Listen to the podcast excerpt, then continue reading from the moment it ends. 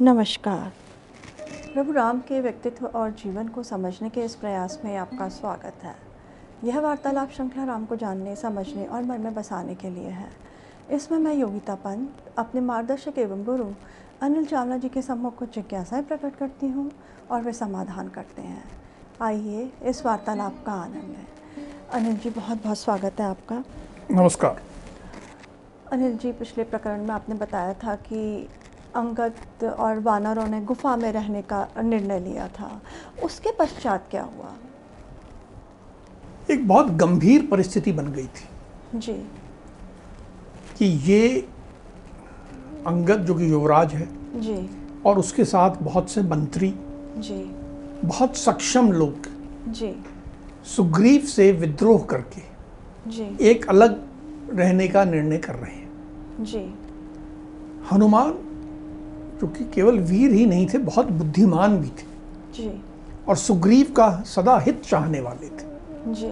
उन्हें समझ में आ गया कि ये तो बहुत बड़ी गड़बड़ हो रही है। जी। ये वानरों में फूट पड़ रही है। जी। अंगद बहुत बुद्धिमान है बहुत गुणवान है इसकी युवा है इसकी शक्ति तो और अभी बढ़ेगी गुण बढ़ेंगे तो ये अगर अलग हो गया जी। तो सुग्रीव और अंगद के बीच में अंततो गत्वा फूट पड़ेगी झगड़ा होगा युद्ध होगा और वानर खत्म हो जाएँगे। वानरों में फूट पड़ गई तो वानर तो कमज़ोर हो जाएँगे। जी। तो उन्हें लगा इसको तो रोकना ही पड़ेगा। जी। अब ये बड़ी महत्वपूर्ण उनके ऊपर ज़िम्मेदारी समझ में आई उन्हें कि रोकना पड़ेगा। अब कैसे रोकें? जी। तो पहला काम उन्होंने किया कि जिसे कहते हैं साम दाम दंड भेद में से भेद का प्रयोग किया। जी। जितने वानर थे सबसे बात की। एक एक करके और उनको अंगत से विमुख किया कि अंगत की योजना ठीक नहीं है तो हमें उसके साथ नहीं जाना जी। जब सबको विमुख कर लिया जी।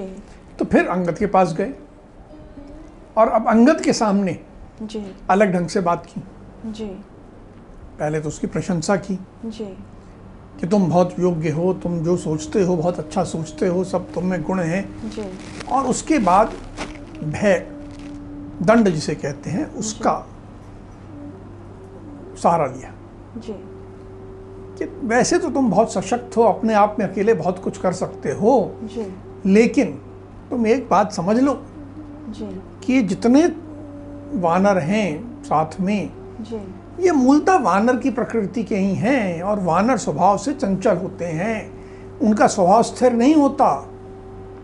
और ये सब आज तो तुम्हारे साथ हाँ हाँ कर रहे हैं। जी। लेकिन ये अपनी स्त्री और पुत्रों अपने बच्चों परिवार से अलग रह नहीं पाएँगे। जी। ये सब जाके वापस अपने बच्चों से अपने पत्नी से अपने परिवार से मिलने पहुँच जाएँगे। जी। और जाएँगे तो सुग्रीव से मिल लेंगे। जी। और सुग्रीव के हो जाएँगे। जी। तो तुम तो अकेले रह जाओगे। जी। ये सब जो है ये तो अभी भी मेरी बात हो गई ये सबसे सब सुग्रीव के साथ ही हैं तुम्हारे साथ नहीं है। जी। ये सब सुग्रीव के साथ ही हैं। और सबसे मेरी बात हो गई सब उसी मनस्थिति के तुम्हारे सामने हाँ हाँ कर रहे हैं पर ये तो अपना मन इनका वही है। जी। और इन सबसे अलग रह के जी। तुम अपने आप में ना तुम्हारे पास कोई तुम्हारा अपना होगा ना कोई सुहृदय होगा ना कोई रिश्तेदार होगा ना कोई शुभचिंतक होगा। जी। अकेले तो तुम बलवान थोड़ी रह जाओगे। जी। तुम बहुत कमज़ोर हो जाओगे। जी। बहुत तुच्छ हो जाओगे। समझ लो इस बात को। जी। और एक नीति का बड़ा पुराना सिद्धांत है जी। कि बलवान व्यक्ति यदि किसी कमज़ोर से बैर पाल ले तो सुख से रह सकता है। जी। लेकिन कमज़ोर व्यक्ति यदि बलवान से बैर पाल ले जी। तो सुख से नहीं रह सकता। तुम अकेले रह के जब कमज़ोर रह जाओगे और सुग्रीव से तुम्हारा बैर हो जाएगा जी। तो तुम कैसे सुख से रहोगे? और तुम्हारे मन में ये जो विचार आ रहा है कि ये गुफा जो है अभेद्य है यहाँ तो राम भी नहीं आ पाएँगे लक्ष्मण भी नहीं आ पाएँगे सुग्रीव भी नहीं आ पाएँगे ये गलत विचार है। इस गुफा में पहले इंद्र आए थे कि नहीं आए थे? जी। इंद्र आए थे और उन्होंने जीता था। जी। जब इंद्र आ सकते हैं तो लक्ष्मण के बाण तो आ ही सकते हैं। लक्ष्मण के बाणों में इतनी शक्ति है कि गुफा क्या पूरे पर्वत को गिरा दें। जी। लक्ष्मण के बाणों बाणों के सामने तो ये गुफा बस वैसे ही होगी जैसे पत्ते का बना हुआ दोना होता है। जी। कोई मज़बूत थोड़ा ही होता है वैसी तुम्हारी स्थिति हो जाएगी। लक्ष्मण के बाण इसको पूरी तरह उड़ा देंगे। जी। ये तुम ठीक समझ लो क्या कर रहे हो तुम। जी। तुम्हारी स्थिति बहुत खराब हो जाएगी। जी। हर तरफ़ से तुम कमज़ोर पड़ जाओगे। जी। और दूसरी तरफ़ सुग्रीव के पास वापस चलो। वो तुम्हें राज्य पे बिठाएँगे। उनके बाद तुम्ही ने राज्य संभालना है। जी। तुम्हारे मन में सुग्रीव को लेके कोई शंका नहीं होनी चाहिए। जी। सुग्रीव धर्म के मार्ग पर चलने वाले हैं। जी।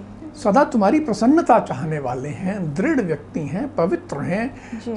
सत्य प्रतिज्ञ हैं सन मार्ग पे चलने वाले व्यक्ति हैं अच्छे व्यक्ति हैं। जी। और सबसे बड़ी बात उनका तुम्हारी माता से बहुत प्रेम है। वो सदा तुम्हारी माता के अनुसार ही चलते हैं और माता का प्रिय करना चाहते हैं। जी। तारा सुग्रीव की पत्नी बन गई। जी जी। और सुग्रीव तारा की बात मानते थे। जी। उन्होंने कहा वो तो तुम्हारी माता की बात मानते हैं। तो तुम्हारे विरोध कैसे में कैसे जाएँगे? और दूसरी बात सबसे बड़ी कि सुग्रीव का अपना कोई पुत्र तो है ही नहीं। जी। तो दूसरा कोई पुत्र नहीं है तो तुम्हें कोई बनाएँगे? यहाँ अकेले रह के कमज़ोर होके तिल तिल मरने से अच्छा है तुम सुग्रीव के पास चलो। ऐसे करके जी।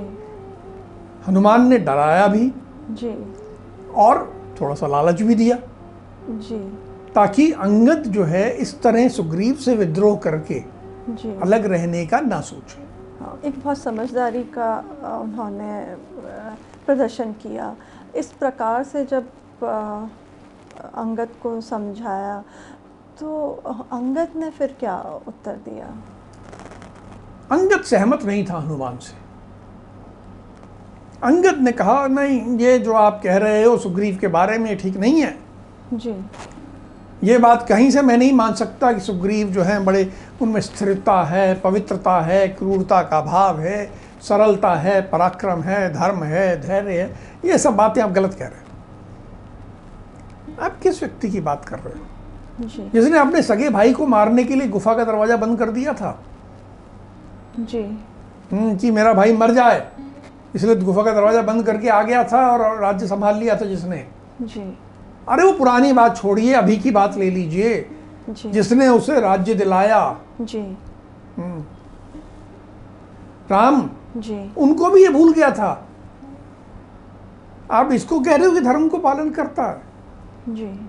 ये तो कृतज्ञ है कोई पालन वरण नहीं करता इसका धर्म से कोई लेना देना ही नहीं है इसने तो राम को ही भुला दिया। और अभी जो हम लोगों को भेजा है जी। सीता की खोज करने के लिए जी। कोई धर्म का विचार करके अधर्म से डर के नहीं भेजा है उसको तो लगा कि लक्ष्मण मार देंगे। जी। तो लक्ष्मण के बाणों से डर के उन्होंने हमें भेजा है वो अच्छा व्यक्ति है ही नहीं। जी। वो तो बिल्कुल कृतज्ञ है। पापी है स्मरण शक्ति से हीन है चंचल चित्त है। उस पर कोई श्रेष्ठ व्यक्ति कैसे विश्वास कर सकते हैं? मुझ जैसा अच्छे कुल में उत्पन्न हुआ व्यक्ति उस पर विश्वास कर सकता है। बिल्कुल करने योग्य नहीं है वो तो। जी। और मैं जानता हूँ कि सुग्रीव की मानसिकता तो ये है कि अपना पुत्र जी। अपना और असपुत्र जो अपने से पैदा हो जी। वो चाहे गुणहीन हो जी। वही श्रेष्ठ है। दूसरा पुत्र तो श्रेष्ठ हो ही नहीं सकता। सुग्रीव तो शठ हैं क्रूर हैं निर्दयी हैं। जी। मुझे तो वो मरवा ही देंगे। या तो मौका देख के सबके सामने दंड दे के मुझे मरवा देंगे या गुप्त रूप से मरवा देंगे या जेल में डाल देंगे कारागार में डाल देंगे। जी। कुछ तो करेंगे ही। जी। मुझे तो आपकी बात समझ में नहीं आती है। जी। आप ऐसा करो जी। कि आप लोग सब जाओ। जी। मैं तो अभी मैं ये प्रण लेके कहता हूँ कि मैं किशकिंदा वापस नहीं जाऊँगा। जी। आप सब जाइए मेरी माता को प्रणाम कहिएगा। महाराज को भी प्रणाम कहिएगा मेरे कुशल क्षेम बता दीजिएगा। और मैं यही आमरण अनशन करके जी। अपने प्राण त्यागूँगा अब मुझे और कुछ नहीं सुनना है। आपकी बात मुझे समझ में आई कि ये गुफा में रह के भी हम सुरक्षित नहीं। हैं और कठिनाई आएगी वो सब ठीक है लेकिन अब मैं प्राण त्याग और अब आप लोग जाइए मुझे तो प्राण त्यागने दीजिए। मतलब वो हनुमान की बात स्वीकार भी नहीं की उसने। केवल इतनी कर ली कि हाँ हम गुफा में नहीं रहेंगे। जी। और जो पहले वाला योजना थी उसकी जी। आमरण अनशन करके प्राण त्यागने की। जी। तो उसने यही योजना पे मैं क्रियान्वयन करूँगा। जी। और कुछ नहीं होगा ये कह के उसने अब कुछ इकट्ठा किया। जी। और रोते हुए कुछ पे लेट गया और बोला बस मेरी ये अंतिम शैया मैं यहाँ लेट रहा हूँ। और यहाँ मैं प्राण त्यागूँगा अब आप लोग जाइए। जी। तो अंगद के इस निर्णय से फिर बाकी जो वानर थे वहाँ पे उनकी क्या प्रतिक्रिया थी? उनका युवराज प्राण त्याग रहा है। वे भी सब भावुक हो गए। जी। जो अंगद से अलग मन बना चुके थे जी। अब वो अंगद के साथ हो गए। और उन्होंने कहा जब ये प्राण त्याग रहे हैं तो हम भी प्राण त्यागें जी। और ये सब अपना अपना थोड़े कुछ ले आए वहीं सागर किनारे सबने कुछ बिछा लिया। जी। और एक साथ मुँह करते हुए रोते हुए हम्म, और वहाँ पर लेट गए कि अब हमें यहीं प्राण त्यागने हैं। जी। अब हमें और कुछ नहीं सोचना है। साथ में वो बातें भी करते जा रहे थे जी जी। कि देखो राम ने ऐसा भेजा था सीता के बारे में राम के बारे में सारे घटना के बारे में कि मिल जाती सीता तो अच्छा था जी। पर सबने आमरण अनशन करके प्राण त्यागने का निर्णय करके सब लेट गए। एक तरफ़ से अंग्रेज़ी में जो कहते गिव अप कर दिया था। बिल्कुल। तो अब जब सबके सब आमरण अनशन पर बैठ गए थे फिर उसके बाद क्या हुआ? अब एक विचित्र घटना जी। जो कि बड़ा एक जिससे वानर जो वैसे ही मृत्यु की तरफ़ जा रहे थे जी। उनकी मनस्थिति और खराब हो गई। जी। बगल में जो पर्वत श्रृंखला थी जी। पर्वत था उसमें बहुत ऊपर जी। एक बहुत विशाल काय गिद्ध आके बैठा। जी। निकला। उस गिद्ध के पंख नहीं थे। जी। पर बहुत विशाल काय था। जी। और उसने वानरों को देखा तो उसने कहा अरे वाह मेरे अहो भाग्य जी। पिछले जन्म में मैंने कुछ अच्छे कर्म किए हैं कि मेरा भोजन स्वयं आ गया है। जी। अब ये सब एक एक करके मरते जाएँगे। जी। और मुझे बिना किसी प्रयास के कई हफ़्ते तक का भोजन मेरी व्यवस्था हो गई है। जी। वानरों ने सुना जी। कि ये तो हमें खाने के लिए भी आ गया है। जी। ये उनके हृदय को बहुत चोट पहुँचाने वाली बात थी। जी। कि अभी तो हमने आमरण अनशन में हम लेटे ही हैं और हमारा मांस खाने के लिए गिद्ध उपस्थित है। जी। बड़े दुखी हो गए। जी। बात करने लगे वानर हनुमान से कहने लगे जी। कि देखो हमारा कैसा दुर्भाग्य जी। कि हमने राम का काम किया नहीं। जी। राजा की आज्ञा का पालन हमसे हुआ नहीं। जी। और हमारे प्राण भी जा रहे हैं। जी। हमसे तो अच्छा वो धर्मज्ञ जटायु था जिसने रावण से युद्ध किया जी। और प्राण त्यागे। कुछ प्रयास तो किया। जी। ये हम जैसे प्राण त्यागने का क्या अर्थ है? हमारा बड़ा बहुत बड़ा दुर्भाग्य है। जी। अंगद भी कहने लगा कि हाँ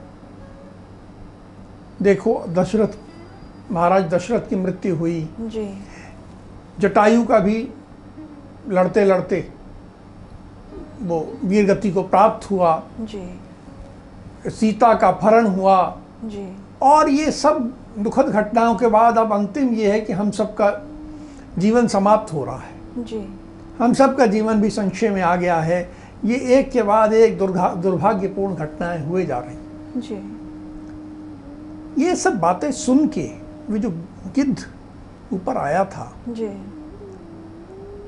उसने कहा रुको मुझे आपसे बात करनी है। जी। मेरा नाम संपाति है। जी। ये कौन है आप लोग हो जो मेरे भाई जटायु की बात कर रहे हो? जी। जटायु मेरा छोटा भाई था। जी। बहुत गुणवान था बहुत पराक्रमी था गिद्धराज था। जी। और मैं उसको बहुत प्रेम करता था। जी। मैं इसके बारे में और आपसे जानना चाहता हूँ। जी। मेरे पंख जो हैं सूर्य की किरणों से जल गए। जी। इसलिए मैं उड़ नहीं सकता। जी। आप लोग कृपया मुझे नीचे उतारो अपने पास बिठाओ। जी। ताकि मैं आपसे बातचीत कर सकूँ मुझे जटायु के बारे में और जानना है। जी। मेरा आपसे अनुरोध है कि मुझे आप लोग आइए ऊपर और मुझे लेके आइए नीचे क्योंकि मैं उड़ के नहीं आ सकता। जी। तो फिर अ, क्या ये वानरों ने गिद्ध को नीचे उतारा? ये लोग डर गए थे क्योंकि गिद्ध जी। खतरनाक पक्षी है। जी। और इतना विशाल का है गिद्ध जी। पंख नहीं है पर फिर भी और इसको लेके नीचे आए तो ये हमें खा जाएगा। ये डर आया। जी। फिर इन्होंने कहा कि हम तो मृत्यु के आलिंगन करने के लिए बैठे हुए हैं। जी। हम अनशन करके मरेंगे। जी। तो बहुत धीरे धीरे तिल तिल करके मरेंगे। जी। इससे अच्छा है कि गिद्ध हमें खाई जाए। जी।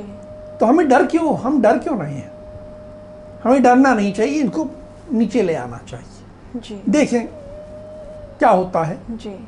ये बात तो अच्छी कर रहे हैं जटायु के बड़े भाई अपने आप को बता रहे हैं। तो इनकी बात सुन लेते हैं। जी।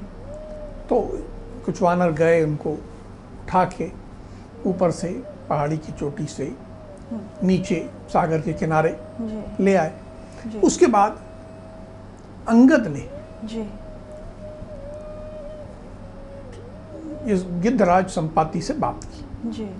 और कहा देखिए मेरे पिता जी। ऋक्ष राजा जी। के दो पुत्र थे एक वाली जी। जो बड़े थे जी। और एक सुग्रीव। मैं वाली का पुत्र हूँ। जी। और फिर उन्होंने पूरी घटना बताई जी। कि कैसे महाराज दशरथ जी। राज्याभिषेक कर रहे थे राम का। फिर राम को वनवास मिला और उसके बाद राम वनवास में आए। फिर सीता का अपहरण हुआ और फिर जटायु ने ऐसे युद्ध किया रावण से। जी। और सुग्रीव कैसे राजा बना ये सारी घटना उन्होंने बताई और कहा कि हमें इस काम के लिए भेजा गया है जी। कि हम सीता का पता लगाएँ। और हम निर्धारित अवधि में एक माह पूरा हो गया और हम कुछ नहीं कर पाए। इसलिए अब हमने ये तय किया है जी। कि हम अपने प्राण यहाँ त्याग दें। जी।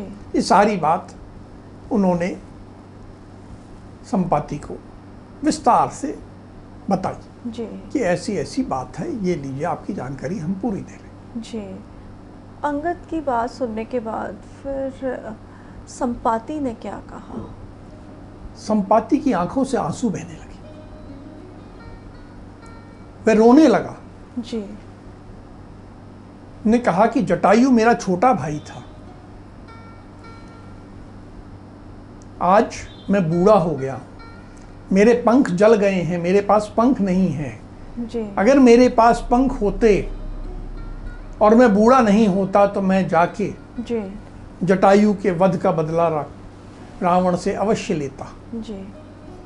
अब मैं स्थिति में नहीं हूँ कि रावण से बदला ले सकूँ। जी। बहुत पहले की बात है जी।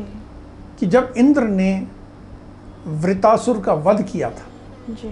तो उस समय हम दोनों भाइयों के मन में ये विचार आया था कि इंद्र बहुत शक्तिशाली हो गया है हमें जाके इंद्र से युद्ध करना चाहिए। जी। तो हम दोनों भाई इंद्र को जीतने के लिए स्वर्गलोक गए थे। जी।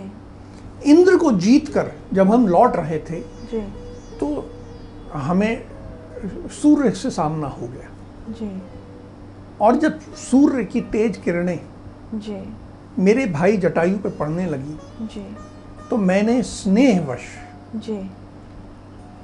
अपने पंख फैला के जटायु को बचाया। जी। तो जो स्नेहवश मैंने जटायु को तो बचा लिया। जी। लेकिन मेरे पंख जल गए। जी। मेरे पंख रोए सब समाप्त हो गए। जी।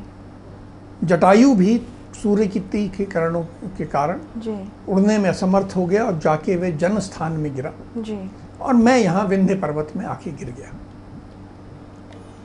बहुत समय हो गया मुझे जटायु के बारे में कभी कोई समाचार नहीं मिला।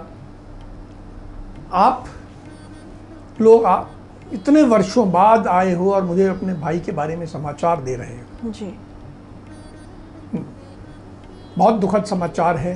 जी। लेकिन ये मुझे समाचार तो मिला है। अंगद ने फिर पूछा जी।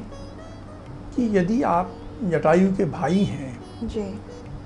और यदि आप उस राक्षस का निवास स्थान जानते हैं जी। जिसने सीता का अपहरण किया है जी। तो हमें बताइए। जी। संपाति ने कहा कि मैं बूढ़ा हो गया हूँ रावण का वध नहीं कर सकता वहाँ तक नहीं जा सकता। जी। लेकिन मैं अपने वचनों से राम की सहायता अवश्य करूँगा। जी। ये मेरा सौभाग्य है कि मैं राम की सहायता कर पा रहा जी। कुछ माह पूर्व जी। मैंने एक राक्षस को एक स्त्री को आकाश मार्ग से ले जाते देखा था। जी। बिल्कुल काला विशाल का राक्षस था। जी। वे निश्चित ही रावण होगा। जी। और वे स्त्री निश्चित ही सीता थी। जी। क्योंकि वे हे राम हे लक्ष्मण चिल्ला रही थी। जी। हम गिद्धों की दृष्टि बहुत शक्तिशाली होती है।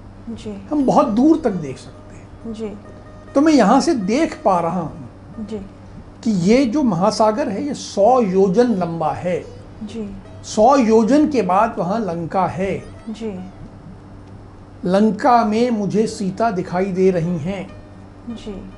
वे लंका में महल में सीता पीले रंग की साड़ी पहने बैठी हैं। जी। उनके इर्द गिर्द बहुत सी राक्षसियाँ बैठी हैं ये भी मुझे दिख रहा है। जी। ये जो लंका है जी। ये बहुत सुंदर नगरी है। इसमें सोने चांदी से बने हुए महल हैं। इसका निर्माण विश्वकर्मा ने किया था। जी। इस लंका में ही सीता है मुझे दिख रहा है। जी। और तुम लोगों को अब बस एक ही उपाय करना है जी। कि समुद्र लांग के सीता के पास जाना है। जी। मैं अपनी ज्ञान दृष्टि से एक और बात देख पा रहा हूँ। ये तो आँख से देख पा रहा हूँ कि सीता वहाँ बैठी है। जी। मैं अपनी ज्ञान दृष्टि से भविष्य का देख पा रहा हूँ। कि तुम लोग अपने मनोरथ में सफल होगे। जी। और किशकिंधा जी। प्रसन्नता पूर्वक लौटोगे। जी। मनोरथ में सफल होगे अर्थात हाँ। कि तुम वहाँ सीता जी से मिलके जी। सीता की खोज खबर लेके जी। और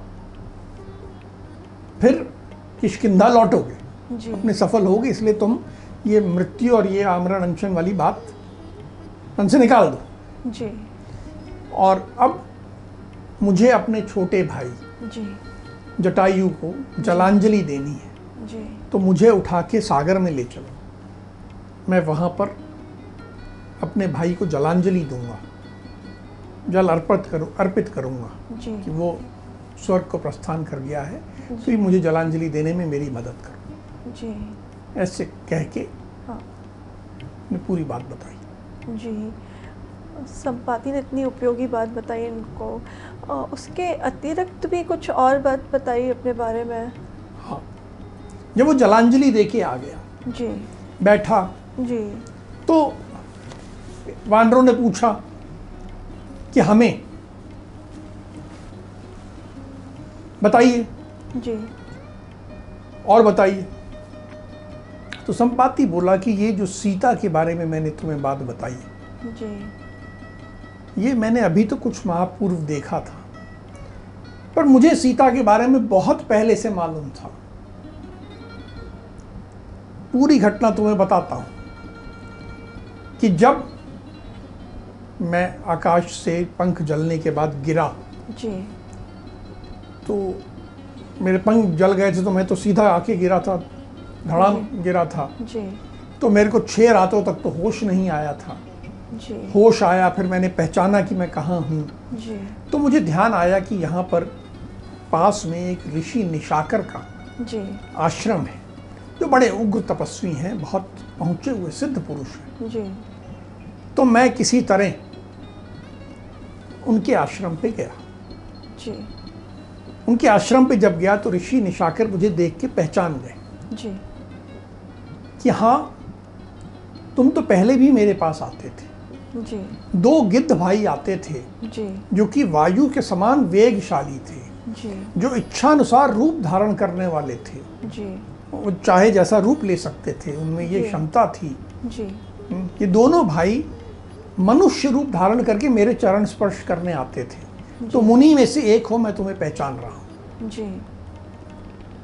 जब ऋषि निशाकर पहचान गए जी। तो संपत्ति ने कहा कि मैंने पूरी अपनी बताई कि ऐसे ऐसे हो गया मैं ऊपर से गिरा हूँ ऐसे मेरे पंख जल गए हैं मेरे रोए जल गए हैं मेरी आँखों की रोशनी क्षीण हो गई है मैं हर तरह से जी। विवश हो गया हूँ। जी। और अब मैं बस पर्वत की श्रृंग शिखर पे जाके और वहाँ से नीचे कूद के अपना प्राण त्याग दूँगा। जी। और ऐसे कह के मैं उनके सामने विलाप करने लगा। जी। ऋषि ने मेरी पूरी बात सुनी। जी। और कहा कि वैसे मैं तुम्हें अभी ठीक कर सकता हूँ। जी। पर मैं तुम्हें अभी ठीक नहीं करूँगा। जी। बहुत वर्षों बाद एक बहुत बड़े प्रसिद्ध राजा होंगे दशरथ। जी। उनके महातेजस्वी पुत्र होंगे राम। जी। और उनकी को वनवास मिलेगा और फिर उनकी पत्नी का जी। अपहरण होगा। जी। अपहरण होने के बाद एक वानरों का दल आएगा जो उनको ढूंढते ढूंढ रहा होगा। जी। और ढूंढते हुए बिल्कुल निराश हो जाएँगे। जी। और तब तुम उन्हें राह बताना। जी। तुम उनकी मदद करना। जी। और ये जो तुम उनकी मदद करोगे जी। ये एक बहुत उत्तम कार्य होगा। जी। जिससे कि देवताओं का भी कार्य होगा पूरे विश्व का कल्याण होगा। जी। और जब तुम ये कार्य करोगे जी। तो उसके बाद तुम्हारे शरीर पे पंख रोए सब आ जाएँगे। तुम्हारी आँखों की भी दृष्टि पूरी वैसे ही थी ठीक हो जाएगी जी। और तुम में पूरी शक्ति पुनः आ जाएगी। जी। तुम कहीं जाना मत। जी। स्थिति में वैसे भी तुम कहीं नहीं जा पाओगे जी। पर धैर्य से जी। केवल प्रतीक्षा करो कि वानरों का एक सा दल आएगा जी। और तुम उनकी मदद करोगे और ये करके एक उत्तम कार्य करोगे। जी। ये ऋषि निशाकर की कथा है बहुत ही रोचक है। फिर क्या संपाति के पर आ गए थे? हाँ जब वा, ये वानरों से संपाति बात कर रहे थे जी। तभी उनके देखते देखते वानरों के संपाति के पंख निकल आए। उनके शरीर पे रोए आने लगे और संपाति ने कहा कि मुझे अपनी आँखों की जो रोशनी थोड़ी क्षीण हो, हो गई थी वह फिर से पूरी आ गई है। और मुझे शरीर में वैसी ही ऊर्जा लग रही है जैसी जब मैं युवा था तब थी। जी। अब ये मेरे साथ जो हुआ है जी। यह एक और तुम लोगों के लिए जी। एक संदेश है कि मैंने जो कुछ कहा है वह सत्य है। जी। तुम्हें इसमें कोई शंका नहीं करनी चाहिए। जी। किसी प्रकार की शंका ना करो। और ये जो सामने सौ योजन का सागर है जी। इससे पार करने का उपाय सोचो। ये कह के संपाति जो कि उड़ने से अक्षम थे जी। अब उड़े जी। और दूर चले गए। जी। वानर उन्हें देखते रहे जी। और बिल्कुल रोमांचित हो गए कि जी। ये हमें रास्ता भी मिल गया है जी। और एक दिशा मिल गई। जी, बिल्कुल सही कहा जी आपने। एक चीज़ मैं अ, सोच रही थी कि ये वानरों के साथ तो हुआ कि एकदम जब अंधकार छा गया था और उन्होंने निर्णय ले लिया अब सब कुछ ख़त्म हो चुका अब आगे कोई आशा नहीं दिख रही है। तो गिद्ध संपाति ने उनको एक उपयोगी जानकारी दी। एक तरह से कह सकते हैं कि एक विधाता ने उनकी मदद करी ऐसे अंधकार के समय में और ये हम सबके साथ भी होता है। जब सब निराश हो जाते हैं, कहीं ना कहीं से विधाता हमारी कुछ मदद कर देता है। एक सूत्र वानरों को मिल गया था सीता को ढूँढने के लिए। और अब हम देखते हैं कि आगे किस तरह से सीता की खोज करते हैं। अब हम आज की चर्चा को यहीं विराम देते हैं। अगली कड़ी में राम के जीवन से जुड़े कुछ अनछुए पहलुओं के साथ हम दोनों फिर उपस्थित होंगे। राम राम। राम राम।